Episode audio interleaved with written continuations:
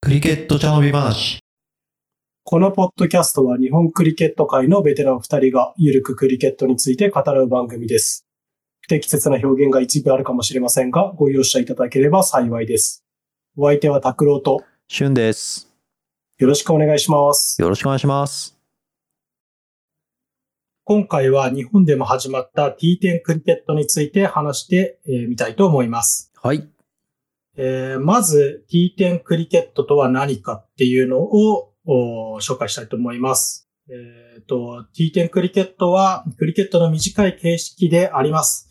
え2つのチームが片側最大10オーバー、えー法定球で60球攻撃します。なるほど。えーい試合時間は、えー約90分で終わります。いっすっていうね。すごいショート。い一番ほ今ショートじゃないかって言われてるぐらいなフォーマットです。まあ一番じゃないけどね。はい。で、えーまあ歴史的な背景を説明しておくと、うんこのフォーマットを用いたえー最初の大会は2017年12月にアラブ首長国連邦、えーえーで、えー T10 クリケットのオープニングシーズンが行われましたと。まあこれを受けて国際クリケット評議会、えー ICC ですね。は、えーっと、このフォーマットを公式に公認しました。えー2022年の6月にはクリケット、ウエストインディーズが、えーっと、フルメンバーで初めて、えーっと、大会を開いたっていうのがあって、えー同年の、えー末、えー去年末ですね、には、えースリランカやジンバブエなどの国も、えー独自の TT の大会を、えー開催する旨を発表しています。なるほどで、。えーまあ今のところ元プロなんかも、えっ、と、いいんじゃないのって言ってる人も出始めているっていう感じですね。なるほど。はい。で、まあ、なんで、まあ、この議論は置いといて、なんで T10 なのっていうのが、えっ、と、話をちょっとしておくと、えー短いフォーマットがとにかく今求められている傾向にありますと。うんえー T20、20オーバーでも長いっていう風潮がちらほやささか、ささやかれるようになってきて、この T10 だったり、まあ、い今イングランドやってる100球ルール、ハンドレットみたいのが、えっ、と、まあ、現れたタイミングって感じですね。2010年代後半から2020年代初初頭にかけてっていうところです。えー、まあ、あとはただのここからは情報で何の議論のとこもないんですが、T20 は2003年に公式の大会が開催されて、2007年には国際試合が開催されています。えー T10 は2017年にスタートしているけど、まだ国際大会は開かれていない状態です。はい。はい。んですね。えー T20 は、えっ、と、初めてリーグができてから4年後には国際大会開かれてるけど、えー T10 は、えー2017年だからもう6年ぐらい経つけど、まだ、えー国際大会は開かれてないですよっていう情報です。あとは、えーうん、そうですね。まあそもそも国際試合をターゲットにしてるわけじゃないかもしれないですが、まあ T20 より遅いねと。えーっと、まあ詳しいデータはよくわかんないですけど、まあ T20 クリケットは2003年から始まって2010年代の中盤ぐらいには、もうしメインストリームのクリケットになっていたと思うので、えっ、と、TK は今後どうなっていくかっていうところが、まあ、後の議論とかでも出てくると思いますが、まあ、情報として入れておいてください。はい。はい。じゃあ、もっと、えー、ルール、細かいルールのところですね、えー、話していきたいと思います。まあ、特にリミテッドオーバーのゲームなんで、あんまり変わりはないんですが、最大のオーバー数割る5がボーラーのリミテッドオーバーなので、えー最大ボーラーは2オーバーまで投げることができます。えーパワープレイは3オーバーです。イニングの開始から3オーバーだったり、えー大会によっては、えーイニング開始から2オーバーで、残りの1オーバーはバッティングサイドが決めれたりとか、えっ、と、ここら辺は流動的になっています。えー両チームの、えーあ、あとは両チームの攻撃が完了した際、えーつまり試合終了時点で同点だった場合、えータイだった場合ですね。スーパーオーバーで、えー決着が、えーえースーパーオーバーが行われて、それで決着が、えーつきますと。えーもしスーパーオーバー終了時点でも同点だった場合、えー決着がつくまで、スーパーオーバーが繰り返しされます。ということですね。まあなので、2019の、えー50オーバーのワールドカップみたいに、同点だったけど、バウンダリの数でとか、そういう話にはならないってことですね。なるほど、なるほど。はい。同点だったら、えーバウンダリの数、ウィケットの数関係なしに、えースーパーオーバーが開催されるらしいです。えーじゃあ、えっ、と、T10 クリケットのリーグについて、えーまあちょっと今どんなのが開催されてるよっていうのを、おー紹介していきたいと思います。えーまずは、えっ、と、T10 クリケットの始祖ですね。アブダビ T20 です。えーアブダビ T20 リーグ、えー UAE、アラブ諸国連邦で、えー2017年から、えー開催されていますと。最高3のリーグです。えー2021年から2022年にかけて行われたシーズンでは、えーテレビの放送とライブストリーミングでの視聴者が、えー3億4200万人、えーを突破したとのことです。なるほど。えーそうんその経済効果は、えーっと、6億2100万20万アメリカドル。つまり、うん日本、日本円で約860億円。 はいはいはいはい。持ってるでしょ、これ絶対数 字。まあ、経済効果っていうのはね、いつも盛られて話されるもののような、WBC の経済効果は何兆円でみたいな、はい。まあまあいいでしょう。まあいいでしょう。はい。そういうことなので、また、ただ、その、リーチしてる数は、まあ、多分データがあるんでしょうから。持ってるでしょ、これれも。 3億4200万人。 はい。まあ、シーズントータルでなんでね。はい。かもしれません。はい。はい。で、えっ、と、カタール T10 リーグっていうのが、えー2019年にドーハで、カタールのドーハで行われています。えーこれはあんまり情報がなくて、2019年一回ぽっきりなのかなって感じです。ウィキペディアには2020年予定とか書いてあって、そこから更新がないので、多分行われてないんだと思います。はい。はい。で、えー次はヨーロピアンクリケットリーグですね。2019年から、えースペインで行われています。まあ、開催地は別に決まってはないと思うんですが、今のところずっとスペインでやられてるみたいです。これはみんな大好きですね。ヨーロピアンクリケットリーグ。これ恥ずかしながら10オーバーでやってたとは知りませんでした、私。そうですね。み んな、あの、ガチで見てるやつはいなくて、そう。ハイライトのビレッジシーンみたいなのを楽しむそう。レベルの低さと、そのギャンブルを楽しむやつだとずっと思ってて。あと、あの、レベルが低いのに解説のノリが、ノリノリすぎて面白いとか、なんかそういう楽しみ方をしてる人がそうだ日ね。本でも多いかなっていう印象ですね。まはあ、いこれも T10 で行われてたってことですね。なるほど。で、えーまあ、さっきにも紹介しました、えーウエストインディーズで2022年から開催されている The 6T。うん、はい。はい、です。えっ、と、まあ、60球っていうのを表している60だと思います。えっ、と、ICC のフルメンバーで初めて行われた T10 の大会です。えー男子の大会と女子の大会が開催されて、それぞれ5日間で行われています。男子は6チーム、女子は3チームがエントリーしていました。で、こちらね、面白かったのは特殊ルールがいっぱいあってですね。えーまず一つ目。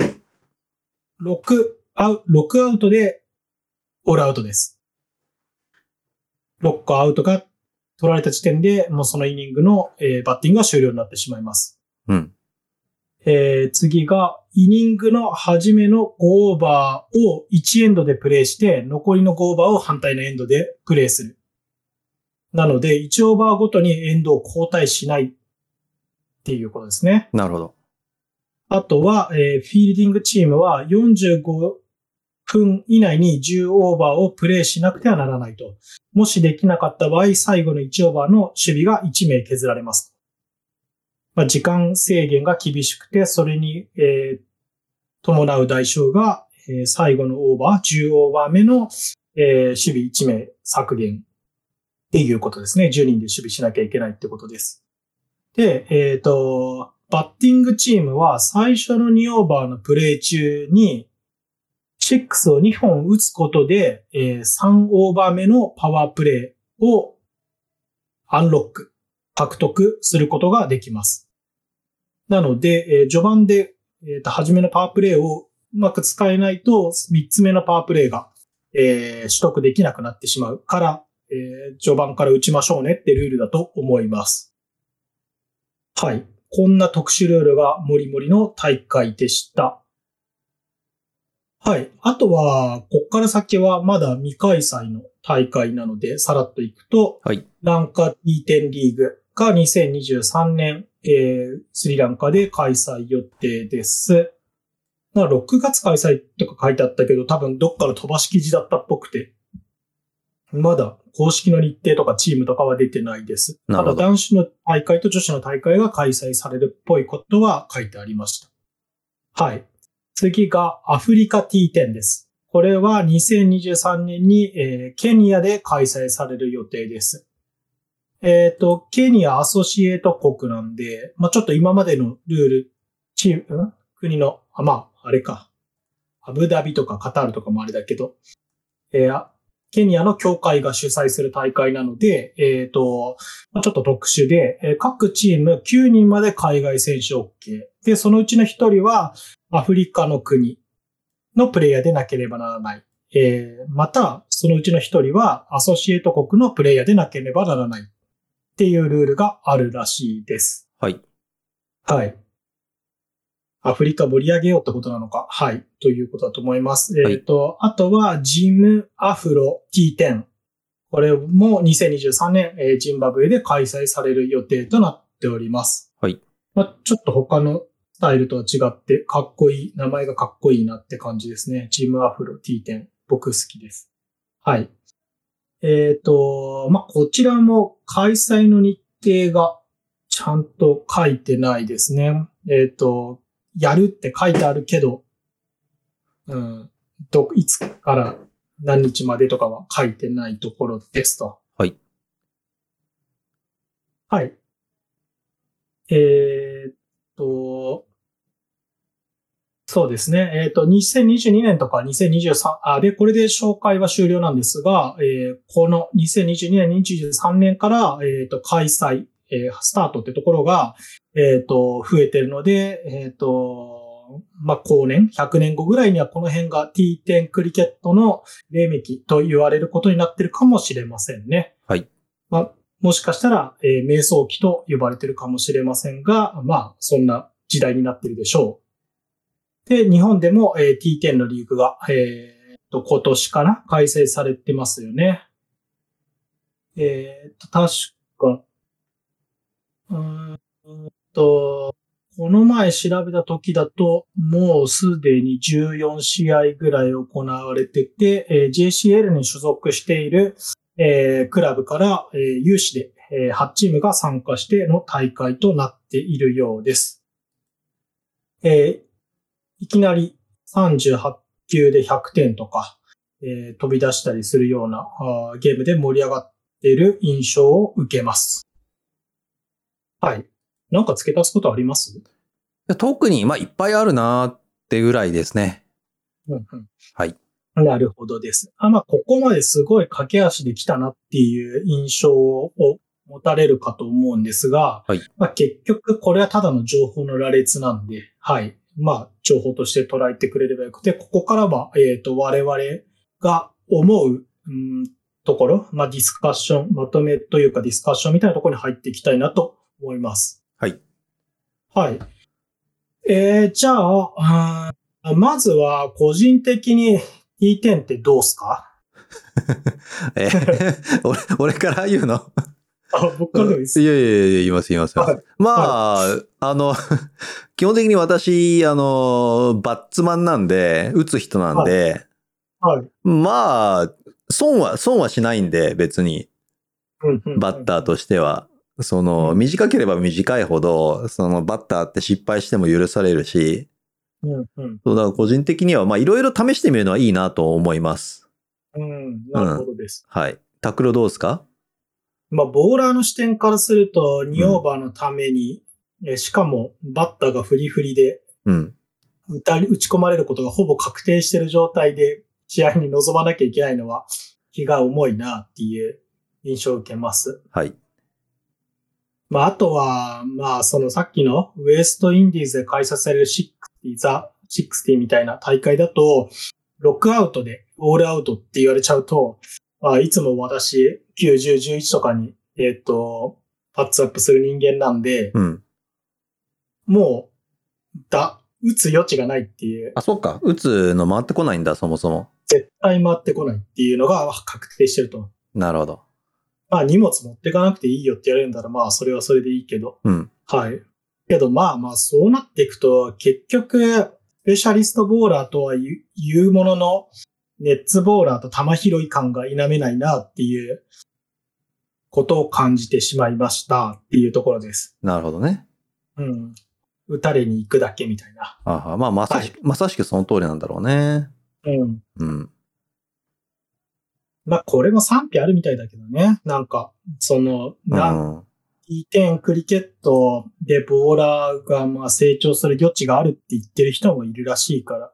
うんまあ、まあ、拓郎が言ってたこことって、要はその T20 が一番最初に導入された時と全く同じでさ、うんうん。そうそう。その時も、まあ、4オーバーしか投げれないのに、わざわざ佐野まで行って試合すんのか、みたいなね、声もあって、でどうせ行ってもね、振られるだけじゃん、みたいなことを、は結構意見多かったんで、はいそうそう。でも、まあ、拓郎の言ってることもわかるというか、物事には限度があるからさ、そうですね。そう、12球短え。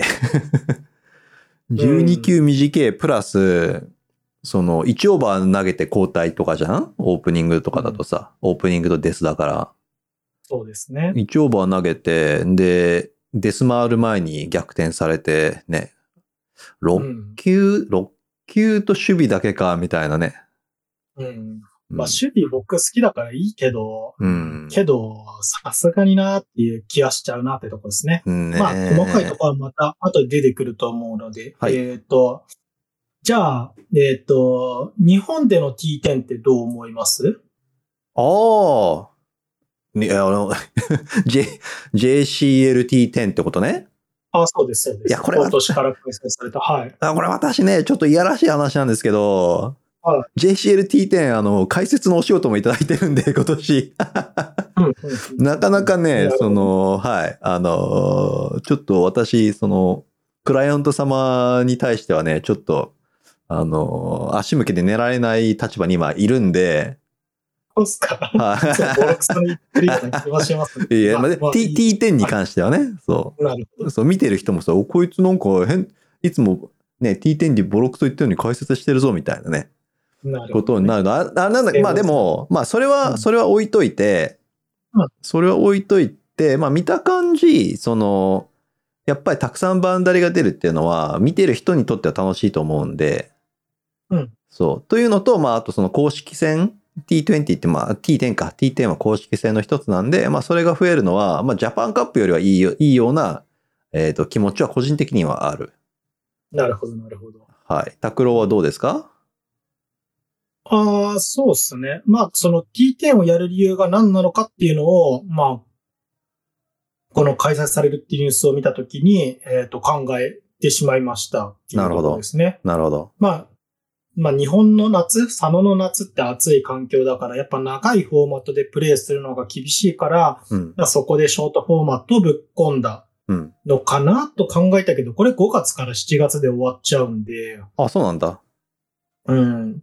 まあそうするとなんかちょっと違う気もするなって感じですね。ははじゃはあ、は他の理由は、まあ、攻撃力の向上とか、育成の方針から、うんこれを入れたのかなって考えるうん。と、えっ、と、まあ打撃向上はは日本クリケットにおいてね、と、とても、えっ、と、重要な課題であることはわかるけど、まあ T10 が最適解かと言われると、うん、甚だ疑問ではありますと。なるほど。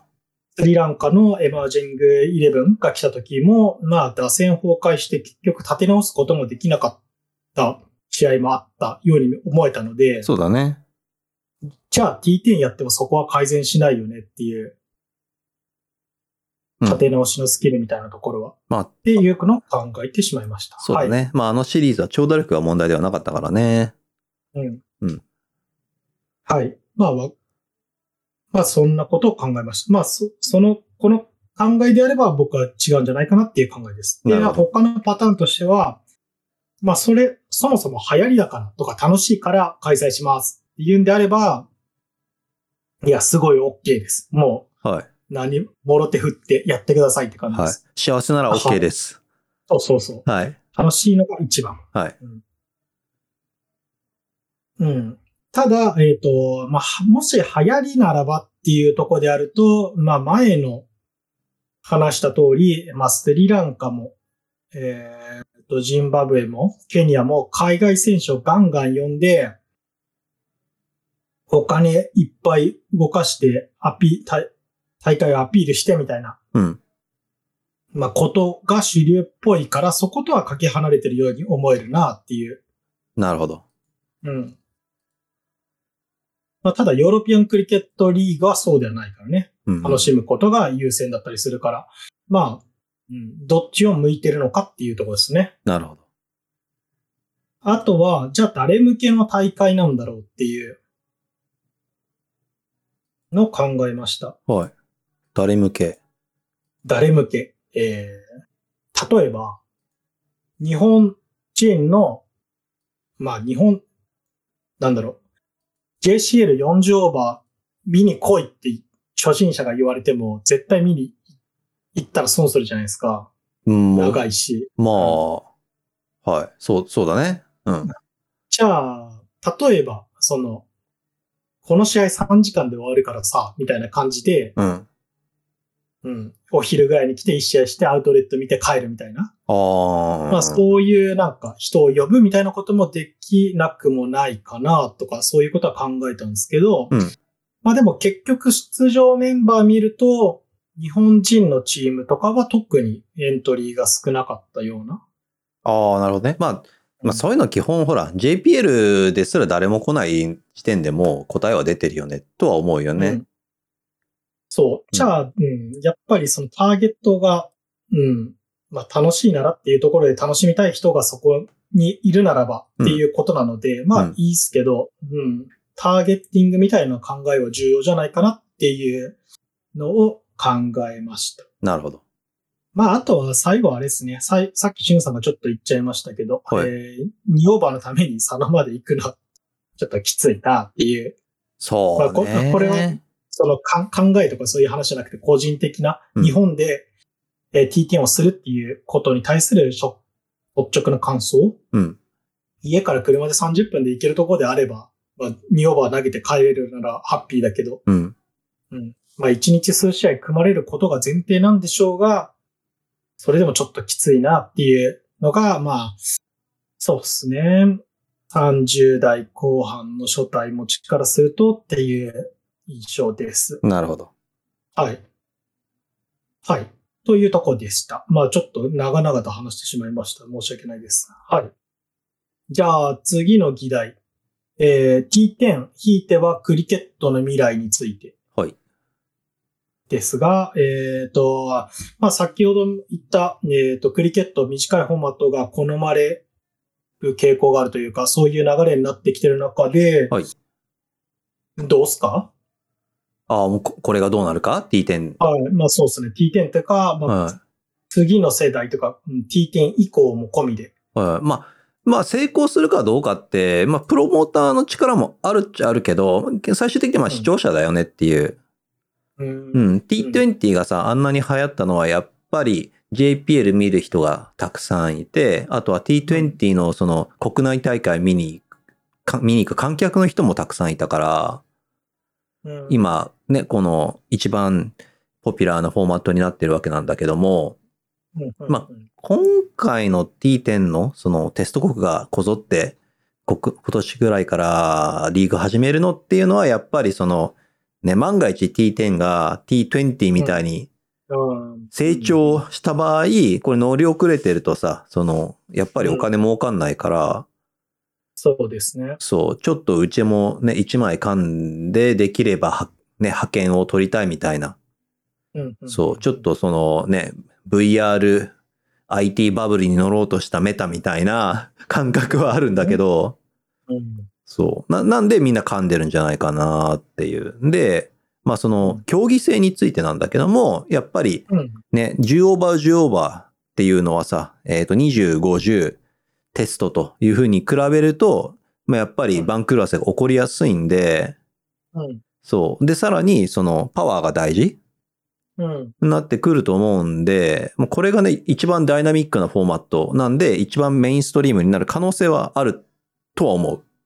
うん。うん。うんうん。ただし、えっ、と、6オーバー、6サイドの6オーバーって、うん。 T20 よりもよ、ね、歴史あるんだけども、全然流行んなかったから、もう何年ですか ?2、30年やってんすかやってるやってる。なんで、だからまあ、7オーバーから19オーバーの間のどっかで折り合いを多分つけないといけないんだなっていうのはあって、ああ、流行らなかった6オーバーセは6がダメだから、じゃそあう7うん以降で、そ20よりもっとエキサイティングなのを求めてるから、から20以下で、みたいな。う、そう。だから今は、そのね、折衷案として、10オー、T10 の10オーバーと、あと、イングランドの100球で終わる100うん。んが来てるんで、まあ、どうかなって感じするよね。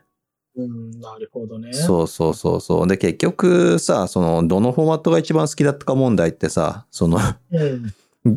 いつの時代に生まれて、どの音楽が好きだ問題にほぼ、ね、あの、似てて、うん。そう、そうそうね。で、50年代に生まれたらやっぱね、ビートルズ、ロック好きになって、うん。 70年代に生まれたらさ、やっぱりハードロック、ヘビメタ好きになって、うんで、90年代生まれたらさ、ヒップホップ、ラップとそかうねさ、うん。うんっていう感じなんで、まあ、今はね、もう T20 キッズが一番増えてきて、もう若者にダントツ人気なんで、まあそのうちね、その拓郎が言った通り T10 世代が増えるか、うん。もしくはもうクリケット自体が細分化する。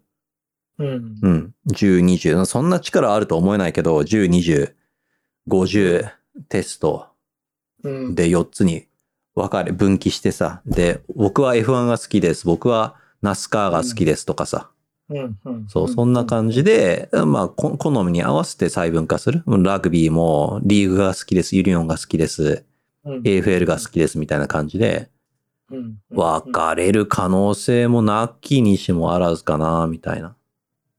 そうっすね。うんこれはない気はするけど、うん。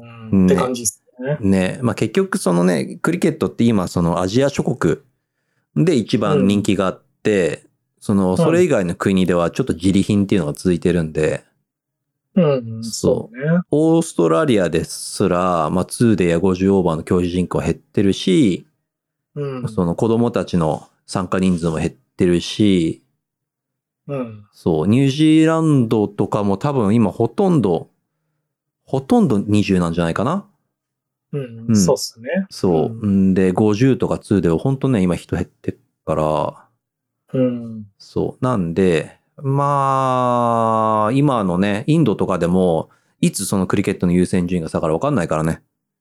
そうですね。そう。全体的な所得が上がってさ、やっぱゲームだよねとかさ、やっぱスマホだよねってなったら、すぐね、スポーツ廃れるかもしれないから。そうっすね。はい。なんで、うん、まあその、まあそういうのもあって、その、やるスポーツから見るスポーツにしたい、観戦しやすいスポーツにしたいっていうのは、まあ他のスポーツもね、ルール改正、同じようなルール改正してるから、うん。うん、みんな同じことを考えてんだなとは思うん、うんそうですね。競技時間を短くしましょうっていうのは、今のスポーツの課題だよね。う。そう、セット数、んポイント数短くして番狂わせ増や増やしましょうとかさ、まあそういう感じで、う。うん。なるほどです。はい。はい。そんな感じですかうん、拓郎はどう僕は、そうね。まあ、結局、そのさっきの、うんと、いつ生まれた問題みたいな話だと思ってて、はい。うん、いつ生まれだからどのフォーマットに一番馴染みがあるからみたいな、うんえっと、お話と、まあ、結局一緒で、えっと、まあ、1971年に ODI が始まったんですよね。うんうん。まあ、その時50歳だったおっさんは多分、こんなんクリケットじゃねえって怒ったと思うんですよ。人が多かったと思うんですよ。怒ってた怒ってた。これパジャマクリケットだよっつってみんな怒ってたよ。うん。うん。だし、まあ、でもその時多分18歳だった子は革新的だと思ったと思うし、うん。面白いって。けど、じゃあ、2000年になって、2000年代前半に T20 が復旧しし始めた頃、その1971年に18歳だった人が50歳ぐらいになってるんですよね。うん。で、多分そいつらは、こんなんクリケットじゃねえっつってたと思うんですよ。うんうんうん。で、えっ、と、まあ、T20 が始まった頃、まあ、ちょうど僕20歳ぐらい、2003年、19歳とか20歳ぐらいはいはい。なんで、やっぱ面白いと思ったんですよ。ああ、なるほど。で、えっ、と、T10 が始まって、2019年、30代中盤で、んどうなんだこれはみたいな思ってしまっているという。なるほど、なるほど。だから結局その繰り返しでしかないうん。と思ってて、うんで、えっ、と、まあ、また新しいイノベーションが起きたら、まあ、その時世代にはインパクトあるけど、うんっていう。で、イノベーションを起こさないと衰退が、えーしていってしまう。うんうんっていう感じもするので、まあ、そのバランスの取り方をしなきゃいけないなっていうのを考えています。なるほどね。うん。まあ、うん。自分が好きだったものがなくなっていってしまうのは、なんか結構、なんだろう。やっぱテストとか好きだし、うんワン、ワンデーのワールドカップが今でも一番好きなような気がするし、うん、から、えっ、と、そういうのが失われてってしまうのはすげえ寂しいけど、まあ、クリケット自体がなくなってし、そのイノベーション的なのが起きなくて、クリケット自体がなくなってしまうのはもっと悲しいから、うん。うん、そうね。今はギリついていけてるけど、ついていけてる気分でいるけど、うんうん、そうだなっていう、ちょっとしんみり考えてしまいま したっていう、こなのる文章書いててね。うんなるほどね。うん。まあ、別、ど、言い悪いじゃないけどね。全然。うん。うん。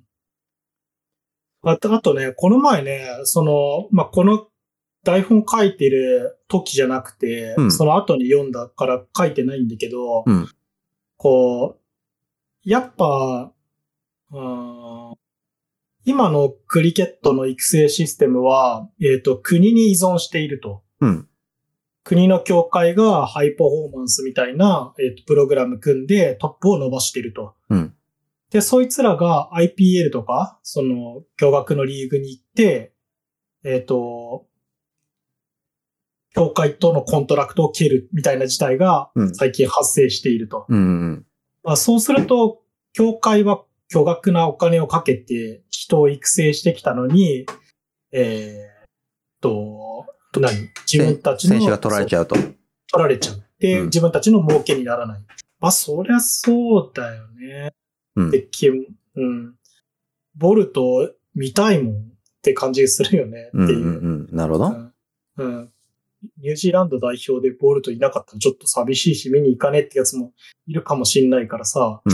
まあ、そういうのを考えると、うん、まあちょっとそこは苦しいねみたいなことを教会の人が言ってて。で、今はその、教会にその数パーセント、10%なり20%なり、えーバックするみたいなシステムを構築しようみたいな流れになってるみたいなニュースを読みました。なるほど。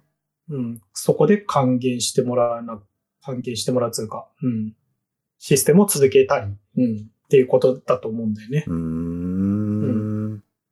まあ、ちょうどね、じゃあもうこの流れでフリートークいっちゃいたいんだけど、うん、うん。その、ちょうどね、あの、ICC の方で、はい。えっ、と、T20 のさ、フランチャイズクリケット、まあ、IPL とかさ、LPL みたいな、そういった、はえっ、と、フランチャイズクリケットで、うん。えー海外の選手、その自国のリーグの外の選手の助っ人の選手の数字を、あーに制限を、うーん、つけようってああ、そうですね。というのを考えてる僕とも。そうそうそう、ちょうどね、このトピックに沿ってたんで、そうですね。そうそうそう。今えっ、と、4人までかな確か。そうですね。4人までっていうルールに制限しようで、えっと、まあ、さっき僕が言った10%還元しようみたいなニュースがセットでついてたようなそう気そがうします。そうそうそうそうそう。だからまあ、い今、今まさにね、その国、ICC、そしてフランチャイズリーグの戦いが始まろうとしてるっていうね。はいうん。うん。どっちが勝つかって感じになるだろうけど、うん。そう。だからまあそういうのも見ててもね、うーんと、去年も言ったけども、そのクラブ主導、フランチャイズ主導になるのは、もう避けられないし、そっちの方がグローバル化するよね。どう考えたって。うん。そうね。うん。うん。まあ、じゃあ、その、フランチャイズ側は育成システムもしっかり作んないとねっていうそう。感じになってきちゃうよね。そうそこは課題だと思うんだよね、まだ。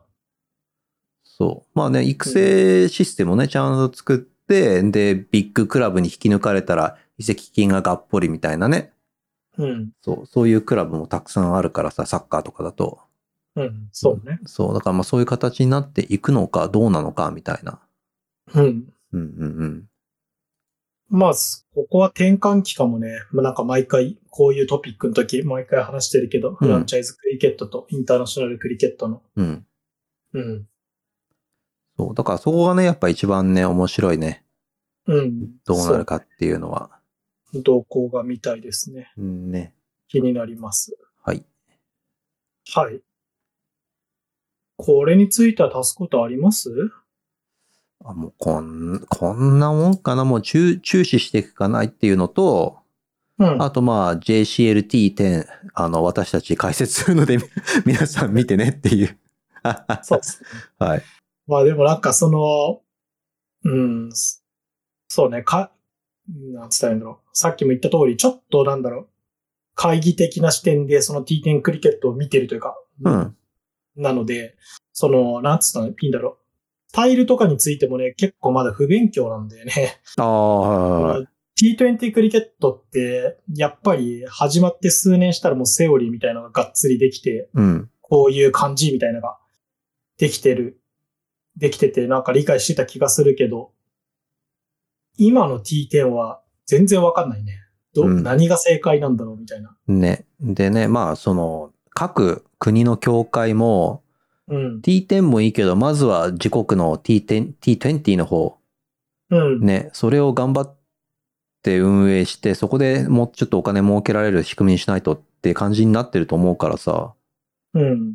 そう。んで、ね、そのオーストラリアとかニュージーランドみたいに、その、だんだんだんだん T20 の人気ですら落ちてきてるうん。っていうところもあれば、IPL とかみたいに、その、人気は抜群だから、まあ、さらに他の国にね、あの、たくさん普及頑張ろうっていうリーグもあったりとかさ、うん。なんで、その T10、T10 の方に避けるリソースが本当にあるのかなっていうのは思うよね。まあ、そうっすね。うん。なるほどね。まあ確かにそれはあるかもね。ね。うん、今、間違いなく派遣は T20 にあるからね。そうそうそうそう。うん。なるほどね。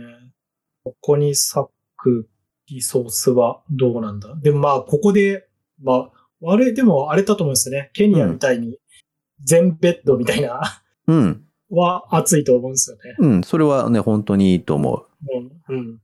そうそう。ほんもしかしたらね、そのさっきのアフリカ T10 が、まあ主流になってるかもしれないからね。かもしれないし。 IPA かもしれないし。そうそうそう。かね、その、ひちょっと、一昔前の香港6みたいに、6に全ベッドしたけど、まあ、成功はしなかったね、みたいなケースなんかも、まあ、わかんないからね。わかんないからやってみるっていうのは正しいと思うん。ううんん。そうね。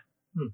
なるほどです。まあなんか、こう調べてみたんですけど、う。うん。 T10 のうんリーグ、ここまで行われてきた過去2年間の試合で、はい。バッティングセカンドのチームが70%以上の確率で勝ってるんですよ。あー、なるほど。やっぱ短くなればなるほど、バッティングセカンドの方が有利になるのかね。うん、ぽいね。だからそれはもうコイントスでゲームが決まるゲームだろうとか、うん、なるほとどい。う、うん、批判はあるみたいですね。なるほどね。うん。まあ、あと、汚職の懸念があるとか書いてあるけど、これは何を言ってるのあーそれはかちょっとよくよくわ からないつ、いつものことだね。い。そうですね。うん。賭け、賭けと八百長はクリケットにもうんう。500年前からずっとそうだから。うん。なるほど。というとこです。まあ、今ある3つのフォーマットをより増やすと、その3つももうキープできないっていう、はい。まあ、懸念が I- あるよみたいなこと ICC が言ってるけど、うん。まあ、でも別に今の3つが正しいかって言ったらそうではない気もするので、はい。うんうんうんそこは無視かな。はい。っていうのがあるっていうのを言い忘れました。はい。うん各種 SNS で配信や我々の活動に関する情報をお知らせしております。ぜひフォローをお願いします。補足ブログも細々とやっておりますので、興味のある方はアクセスしてみてください。各エピソードは毎週金曜日に配信していきます。試合や練習に向かう途中にぜひお聞きください。それではまた次のエピソードでお会いしましょう。さようなら。さようなら。